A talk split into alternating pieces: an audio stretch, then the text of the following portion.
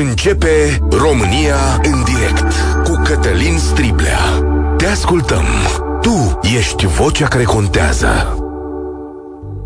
Bun găsit! Bine ați venit la cea mai importantă dezbatere din România sau din cele două Românii. Informațiile pe care o să le auziți astăzi arată care este de fapt eșecul societății românești, eșec profund, inegalitatea și de ce avem nevoie de o schimbare la coada școlii, nu la vârful ei. Dezbaterea este pornită de eliminarea burselor sociale pentru elevii de liceu care mergeau în altă localitate. 200 de lei care ajutau la plata abonamentului de transport. Eliminarea lor a fost hotărâtă pentru că autoritățile susțin că acum există metode, proceduri, lucruri pentru transportul gratuit. Gestul guvernului a stârnit protestele societății civile care arată că ajutorul acesta era vital pentru anumite categorii de persoane. Ministrul Câmpeanu spune însă că banii ajungeau în principal la familii care nu aveau nevoie și care locuiesc la periferiile orașelor bogate. Astăzi s-ar putea să vedem o schimbare. Am văzut informații de la Ministerul Educației care arată că se pregândește un nou ajutor de transport. Dar dacă o să ne concentrăm aici, mi-e teamă, prieteni, că ratăm dezbaterea, pentru că nu e vorba doar de 200 de lei, o picătură într-un ocean. Ce să faci cu 200 de lei când tu ai de trimis copilul de la țară la oraș? Te ajută un pic, dar nu te ajută cel mai tare. Și nu vorbesc nici de bursele de merit, care nu se mai acordă la clasa 5-a. Fiți atenți un pic aici la datele și informațiile cu adevărat importante. 390 de mii de copii care au început școala acum 12 ani nu au mai ajuns la bacalaureat. Majoritatea dintre ei sunt de la țară. Numărul de copii de la țară care ajung la bacalaureat este de 2 ori mai mic decât numărul copiilor de la orașe. Doar 8 copii dintr-o 100 de la țară ajung să facă facultate. 8 dintr-o 100, iar 18 copii dintr-o 100 de la țară nu mai intră nici măcar în clasa 8-a. Vedeți ce vorbesc aici? 15% dintre tinerii români între 18 și 24 de ani nu au nici măcar 8 clase. Știți ce înseamnă asta? Că România pregătește brațe de muncă pentru alte țări. Nu profesioniști, nu mecanici, nu zugravi, nu zidari, oameni de care ar avea nevoie. Ori toată vara am vorbit aici la Europa FM despre reforma școlii la vârf. Noi avem nevoie de reformă la coadă, la restul corpului școlar. Să nu lăsăm niciun copil în urmă. Oare mai poți să faci performanță astăzi în România dacă ești sărac sau de la țară? Poți să ajungi la o facultate, să faci o meserie? Care sunt costurile reale pentru un copil la școală în situația asta? Eu o să vorbesc astăzi și despre fapte bune, căci ediția este inspirată de un proiect al companiei Dedeman, despre care o să vă povestesc ceva mai târziu. E nevoie de carte în multe locuri din România. 0372069599. Cât contează aceste burse eliminate astăzi? Ce tip de ajutor este de fapt necesar ca să rezolvăm situația acestor copii? Poți avea succes în România dacă faci școala la țară sau dacă ești sărac? Poți reuși să ajungi la facultate? Și hai să mai punem ceva pe agenda asta. Care e responsabilitatea statului și a părinților în aceste situații? 0372069599. România în direct este și pe Facebook, iar dezbaterea noastră pornește acum. Salutare, Andreea, bine ai venit la noi. Bună ziua! Bună ziua! Te ascultăm. Eu sunt profesoară care predă la o școală de la sat. O școală care are, cum spun, 3 structuri, dintre care una de etnie romă. Trecerea la următorul nivel, la nivelul liceal, până acum câțiva ani era foarte, foarte, foarte scăzută. Ne luptăm cu morile de vânt ca să-i trimitem la școală. Anul trecut am reușit, din 7 elevi câți au promovat, 5 să meargă mai departe. Cred că ține de profesori să schimbe ceva, în primul și în primul rând. Ia spunem, noi putem să le schimbăm mentalitatea. E la profesori, e la stat sau la părinți? Unde e?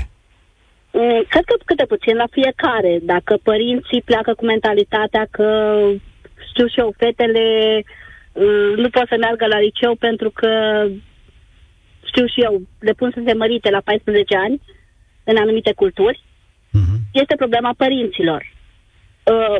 Spre exemplu, statul ar trebui să le pună la dispoziție un transport anume, chiar și plătit până la urmă, dar să aibă ore clare la care să-i ducă la școală și să-i aducă înapoi. Ei trebuie să stea la ocazie de multe ori pentru a ajunge la școală. Decontarea navetei să fie făcută corect. Știu cazuri în care presc 2,5 milioane pe abonament, statul le dă 40 de lei înapoi. Așa e, să știi, cam 57 de lei. Da, sunt probleme în toate ariile. Da, mă gândesc numai la un liceu care are promovabilitate la BAC de 0%. Îmi pare rău să o spun, dar cred că este și grea profesorilor. Iar tu, ca profesor, ce poți să faci? Nu știu. Să luptăm mai mult, să conteze mai mult copiii decât salarul, poate. Nu știu. Zic eu. Da, asta e complicat. Spune-mi, te rog, complicat, nu? Care-i de fapt cea mai mare problemă pe care o identifici cu experiența ta? Dacă ar fi acum să vorbești cu ministrul Câmpeanu, și să știi că ministrul ascultă deseori emisiunea asta, spune așa: domnul ministru Câmpeanu, rezolvați chestiunea asta și atunci o să aveți mai mulți copii scoși din situația asta. Bun, foarte mulți copii abandonează până la clasa 8-a pentru că practic nu știu să scrie, să citească. Eu cred că materia de 1-4 este prea complicată pentru majoritatea copiilor. Ei fac chestii care noi le predăm în clasa a 6-a, ei le fac în clasa a 3-a, copiii care nu știu să scrie nu au nicio șansă să le înțeleagă. Eu cred că acolo trebuie lucrat primul și primul rând. Îți mulțumesc tare mult. Baza în 1-4. Baza în 1-4. 07283132 este un număr de WhatsApp. V-am spus că ne uităm pe mesajele de acolo din acest sezon. Unele dintre ele, dacă sunt audio, le putem difuza. Ne scrie în felul următor cineva din Spania: am 50 de ani, m-am înscris aici în Spania la un fel de post-liceală de educație pentru copii. Anul trecut mi-au dat o bursă doar pe criteriul că școala este la 150 de kilometri de domiciliu, de 360 de euro. Condiția era să trec clasa la peste 50% din discipline. Mi-a fost un pic frică că nu voi lua peste media 5, dar am trecut. Deci, încă o dată, la 150 de kilometri de domiciliu era școala și i s-a dat o bursă de 360 de euro. Dar în România, de ce este nevoie ca să ieși din situația asta? Să faci carte atunci când ești sărac. Dudu, salutare! Bine ai revenit! Ne auzim? Dudu nu mai e acolo, bănuiesc că l-am pierdut. Ioana, salutare! Ești la România în direct.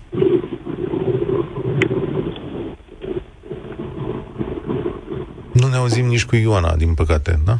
Sau a revenit? A revenit Dudu? Nu-mi dau seama. Dacă e cineva pe linie, poate să ne spună, că se mai întâmplă și momente de astea. Salutare, ne auzi? Bună ziua! Ioana, salut! Ioana, sunt din mediul rural și vreau să vă spun că da, se poate, la țară se face școală, se face carte.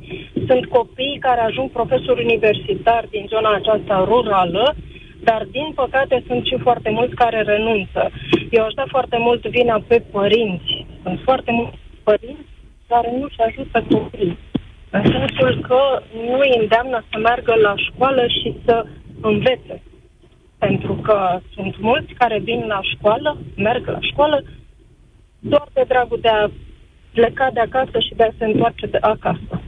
Adică tu spui că statul face cât poate face un stat, dar e nevoie de ajutorul părinților? Da, asta este părerea mea, că sunt foarte mulți părinți, sigur că nu trebuie să generalizăm acum. Sunt foarte mulți părinți care nu își ajută copiii și care profită, pot să spun cu mâna pe inimă, profită de ajutoarele pe care statul le oferă copiilor lor. Adică, explicăm mai pe șleau, cum se face? Cum se face? Păi, cheltuie banii aia pe care îi primește copilul de la stat pentru a merge la școală sau, eu știu, bursele astea sociale, păi cheltuie pentru ce le trebuie lor acolo. N-aș vrea să intru în detalii, pentru că este o situație și o... De ce nu? Hai să spunem că mi-a mai zis cineva astăzi, mi-a zis domnul Cristache la un moment dat de la Federația Asociațiilor de Părinți, Că e vorba și de acțiunea părinților. Despre ce vorba? Bursă? Exact, da? Exact. Bursă.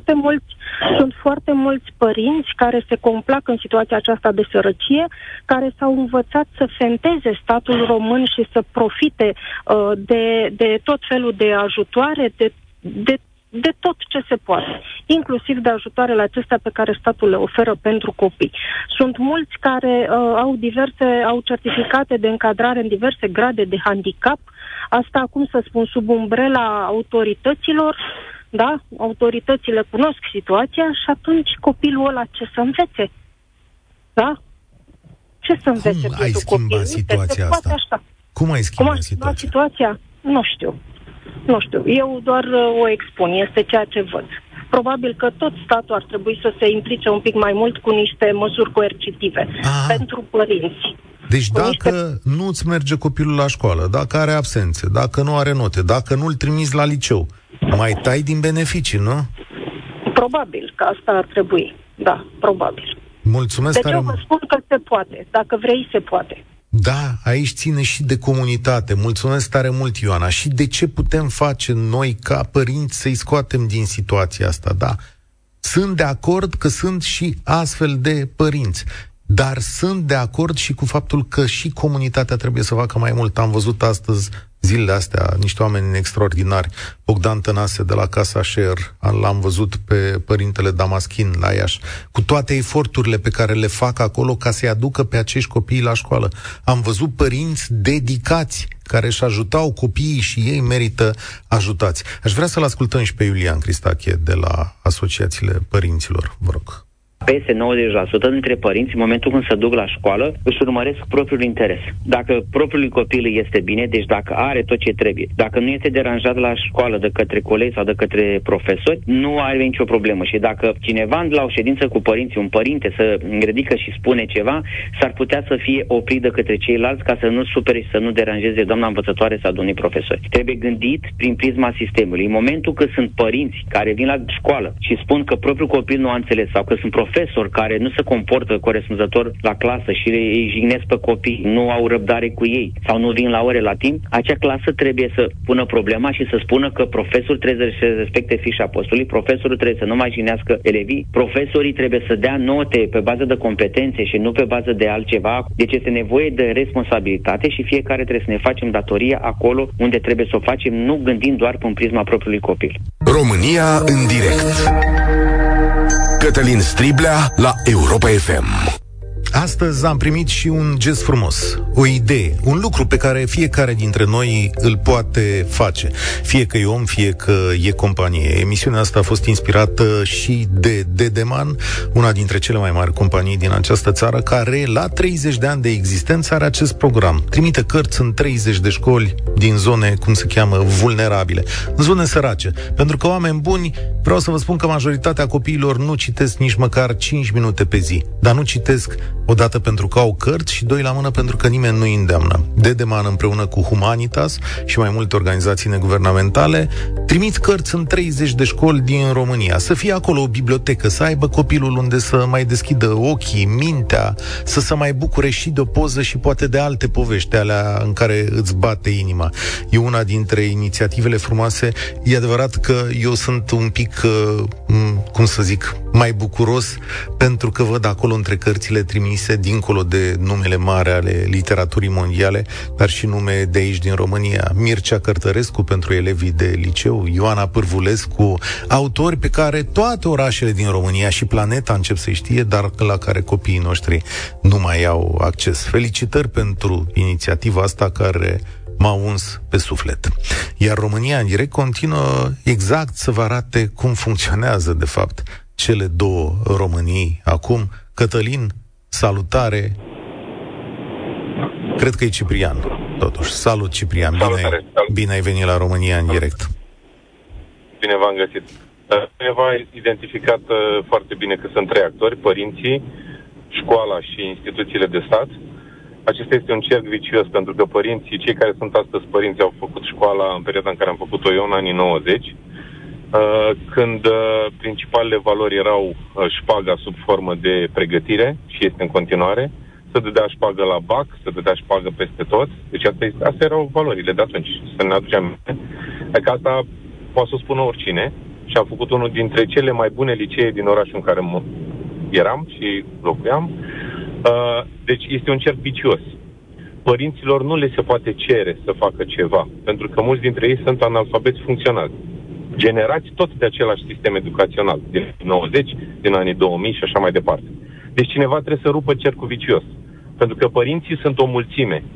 Sunt o mulțime matematică, dacă vreți să luăm așa, și copiii la fel sunt o mulțime. Singurii care pot schimba, și profesorii la fel au o clasă, singurii care pot schimba este, de fapt, singurul care poate face schimbare este statul, pentru că are toate mijloacele și de coerciție și de adică să vină statul la cei părinți care nu își ajută copiii?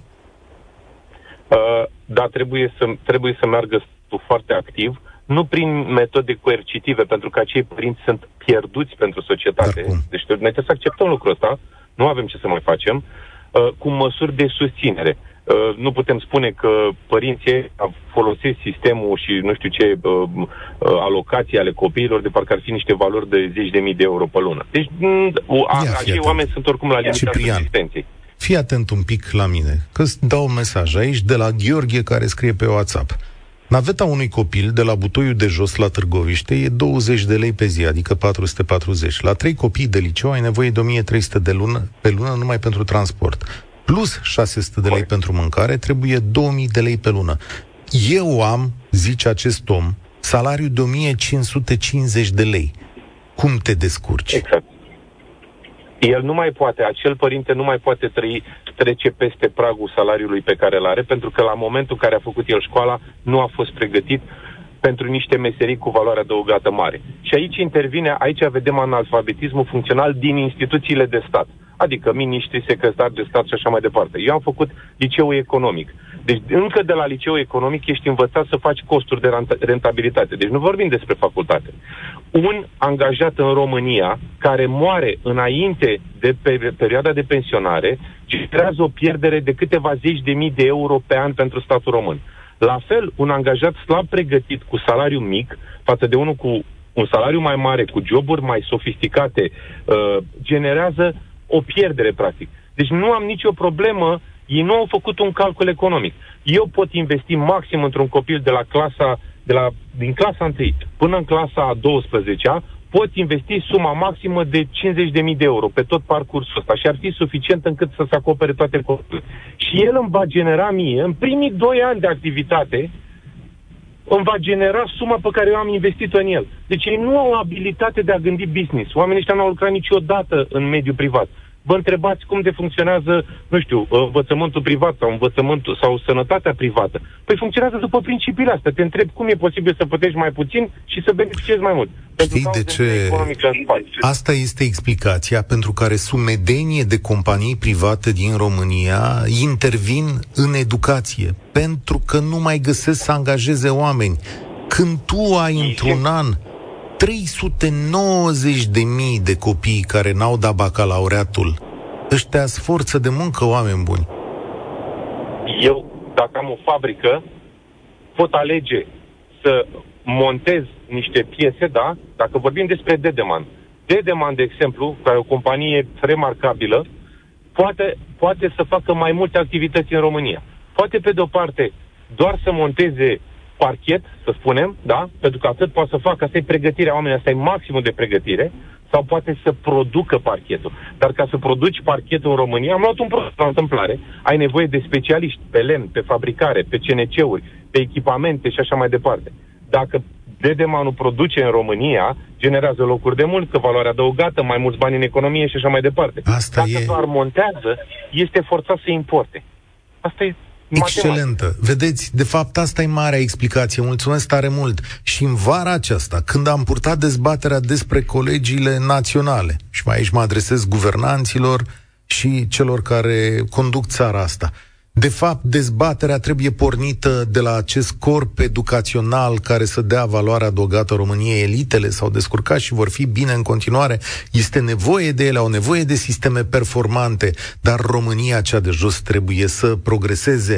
Teodor Mesaj spune așa: stimulați copiii bursieri, nu le dați 200 de lei, dați-le 1000 de lei, 1500 la liceu, decontați-le transporturi și în funcție de veniturile pe gospodărie, dați-le chiar suplimente, lucruri suplimentare.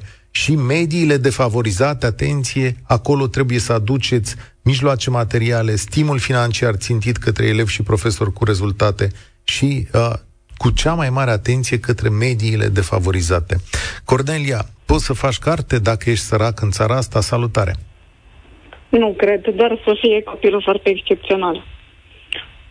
Pornind de la afirmația Ministrului Educației că școala te scoate de nota 7, eu cred că școala nu te scoate de nota 7 decât dacă se implică părinții sau copilul este excepțional. Deci școala, dacă te scoate de nota 5, asta dacă îți dai un pic interesul. Altfel, tot ce înseamnă școală, educația costă pentru părinți și bani și timp și mai târziu pregătire pentru a merge mai departe poate asta, de liceu și pentru a avea note mai mari. Pentru cine vrea să facă la nivel excepțional, cum spui tu, dar pentru restul oamenilor, cei despre care vorbim astăzi, cum îi scoți din zona asta? Trebuie stimulați, ajutor financiar clar pentru copiii excepționali, să vadă că au o opțiune în viață mai mult decât a rămâne acolo lângă vaci, să vadă că se poate câștiga și să aibă o meserie de viitor. Probabil școlile profesionale e o problemă că nu mai sunt și nu mai sunt nici elevi care să se înscrie, nici ele nu mai sunt. Clar trebuie ajutați prin acest transport care s-a tăiat, prin vouchere, eventual în învățământ. Sincer, eu am doi copii și în momentul de față manualele nu sunt suficient. Se cumpără auxiliare, se dau bani în școală în continuare. Nu, ce să zic. Plus, da. Chiar ne spunea problema de o minimă pregătire, dacă părintele nu are timp de a-l verifica copilul, de a bifa temele, de a-l duce la pregătire unde nu se poate și așa mai departe. Mulțumesc tare mult. Spune cineva așa: eu nu am timp să stau după toți, este răspunsul învățătoarei copilului meu în momentul în care i-am spus că al meu nu am înțeles și că trebuie să-i mai predea materia. Deci începând de la înghesuirea în clase, de la dotarea laboratoarelor și așa mai departe, statul nu face mare lucru. Câte școli s-au construit în ultimii ani? Să știți că aici s-au mai refăcut școli. Sunt școli în sate care arată foarte bine. O să mergem și noi în aceste școli. Nu este neapărat asta problema, ci problema este legată de faptul că chiar în aceste școli frumoase și refăcute, nu reușim să-i ținem pe copiii la carte, că nu reușim să avem șanse pentru toți. Asta e, de fapt, marea problemă. Gabriel, salutare, bine ai venit la România în direct. Bună ziua, bine v-am găsit. Eu vă sun chiar din impostază, eu am terminat și facultatea acum, dar am fost elevul ăla de la țară, care am crescut într-o familie săracă, cu toate dificultățile care presupune acest lucru. Am studiat, nu a fost școală în sat, am studiat de la grădiniță, chiar am mers în oraș. Și după clasa 9 am reușit să vin în România printr-un program de bursă care m-a ajutat foarte mult, eu fiind din Republica Moldova. Și cred că cea mai mare problemă este anume sărăcia părinților. Foarte mult în România se pune baza pe ajutoare și pe subvenții, dar nimeni nu pune problema de a ridica nivelul de trai la sate pentru părinții a putea să-și ajute ei la rândul lor copiii. România are un sistem de ajutoare sociale, să știi, și ai văzut că ascultătoarea noastră mai devreme, Ioana, a povestit foarte clar că în ciuda acestor ajutoare sociale, lucrurile nu performează, că părinții iau ajutoarele, eventual le beau sau țin copiii în familie pe lângă curte și cam atât. Cum împaci ceea ce spui tu cu această viziune? Eu gândesc că părinților n-ar trebui să se le ofere ajutoare, ci posturi de muncă în care ar putea să aibă un salar decent și să nu aibă nevoie de ajutoarele tale. Da. Că aici... Pentru că copiii care sunt săraci și cresc la țară, ei nici nu au dragostea asta față de carte, pentru că ei când merg acasă trebuie să facă și lucru din jurul casei. Și atunci e mai greu. Da, mi-e teamă că în România foarte multe zone defavorizate, cum se cheamă, au fost ținute în sărăcie tocmai ca să ai voturi la îndemână. Că poate de aia nu sunt destule autostrăzi, poate de aia în tot estul țării, acolo unde, ce să vezi, arată datele, avem cei mai mulți copii pierduți pe drum. 30-35% dintre ei sunt din județele de nord-est ale României, da? Poate de asta nu există locuri de muncă. La sigur, corupția în România este cea mai mare problemă la toate nivelurile, chiar și ce ține de copii. Sunt absolut convins de chestiunea asta. Mulțumesc tare mult pentru răspunsul tău. România în direct la Europa FM. Petronela Cojocaru ne scrie așa: stau la țară, la 30 de kilometri de Constanța. Am doi copii, o fetiță care a terminat liceul anul acesta, premiantă la bacalaureat, a luat 10 la mate, a intrat în primii 50 la energetică și la școala militară de maestri militari și subofițeri, după care a făcut și la cibernetică, a luat nota 10 la matematică, a ales școala de subofițeri pentru siguranța locului de muncă și pentru că dorea haină militară. Drumul spre succes nu este ușor, dar cu sprijinul părinților, profesorilor, ambiție și perseverență se poate reuși.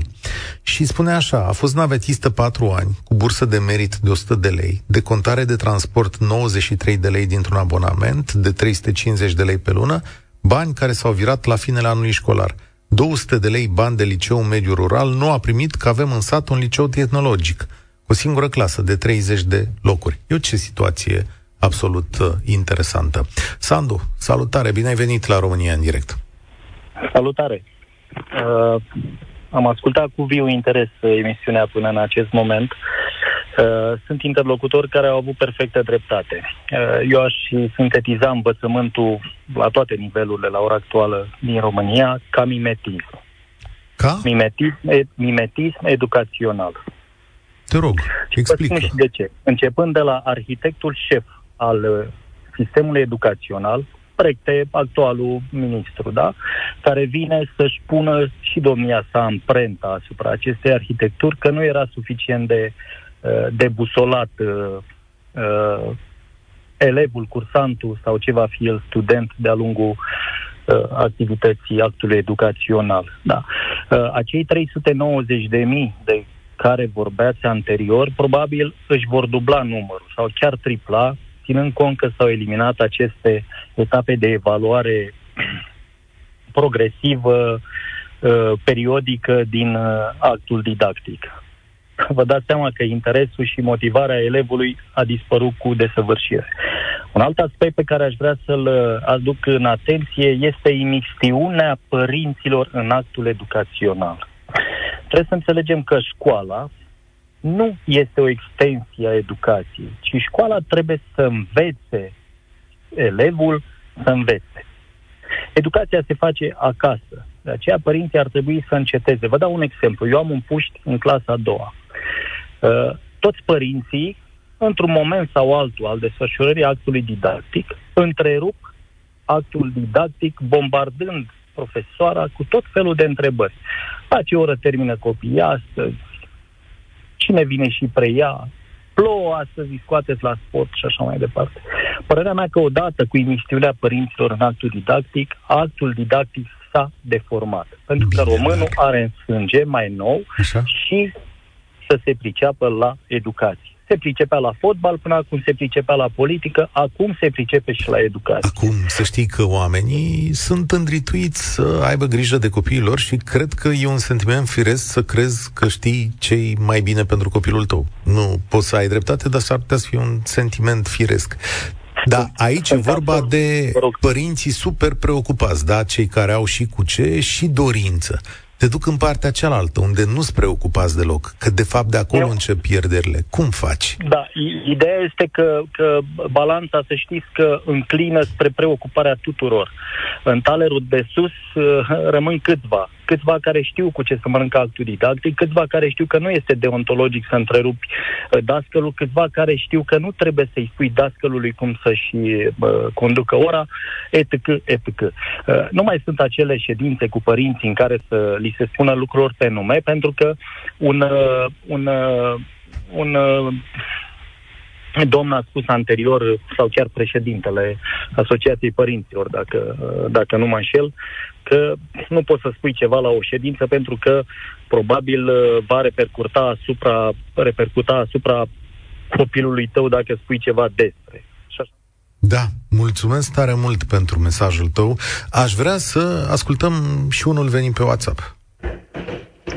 Menționați mai devreme de școlile de la țară în care sunt refăcute și copiii nu vin.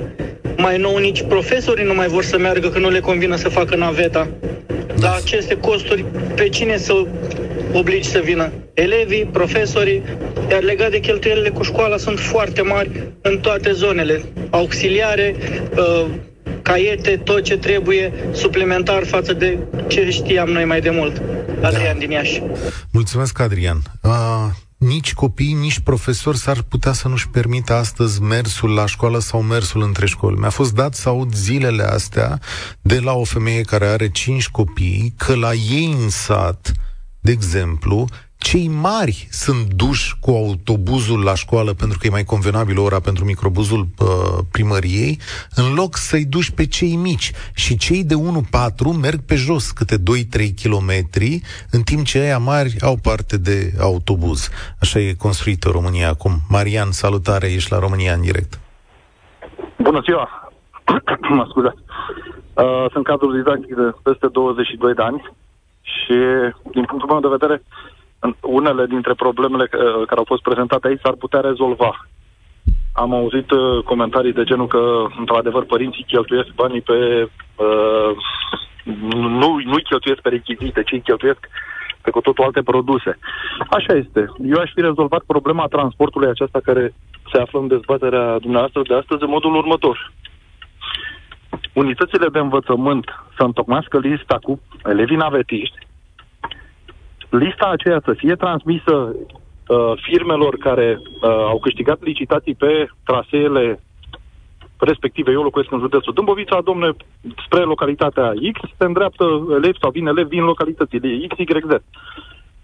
Și trimiți aceste, fiecare diriginte să întocmească tabelele, le trimite la secretariat, după care secretariatul trimite firmelor respective. Okay. Nu dau niciun ban părintelui, pentru că, într-adevăr, așa este. Există riscul ca suma respectivă să fie cheltuită cu totul alte scopuri. Și atunci, elevii care vin la școală, există în lege în acest moment că dacă se întâmplă să lipsească, să întrunească un număr de absențe, atunci poate să piardă, într-adevăr, fie bursa bani de liceu, fie bursa socială, fie chiar bursa profesională. Însă, în legătură cu transportul, din punctul meu de vedere, această soluție ar rezolva toate problemele și școala, și instituția, firma respectivă care asigură transportul și-ar primi banii pentru elevii care, într-adevăr, au fost prezenți. Excepțională idee. În altă ordine de... Scuze. Am lăudat ideea ta. Atât. În altă ordine de idei, eu sunt absolvent de școală profesională. Am făcut liceul, am terminat liceul. Din punctul meu de vedere, baza materială a acestor licee profesionale în acest moment, haideți să nu fiu chiar răutăcios, nu este la pământ. Eu am făcut practică. Am făcut practică într-o uzină. Eu știu ce înseamnă un proces tehnologic, știu tot. Problema în acest moment este legată de acei 6% pe care niciunul din guvernele României nu l-au dat. Dacă nu ai cu ce să cumperi materiale pentru electricieni, pentru sudori, nu poți să spui că, e adevărat, firmele își doresc muncitori calificați, dar nici firmele nu investesc și nu încheie niște contracte sau niște precontracte.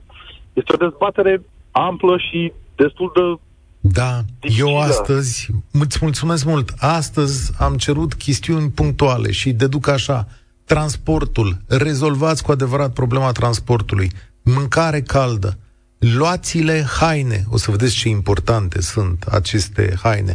Ăștia sunt 3 piloni de bază pe care trebuie să-i faci ca să poți să aduci copiii din zone sărace la școală. Alina, tu trebuie să pui concluzia acestei emisiuni. Salutare! Bună ziua!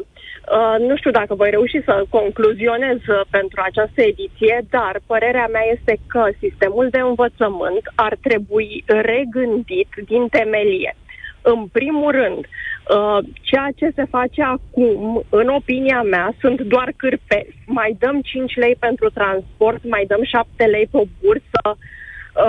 Sunt efectiv cârpeli făcute pe un sistem de învățământ, pe un sistem educațional care nu performează.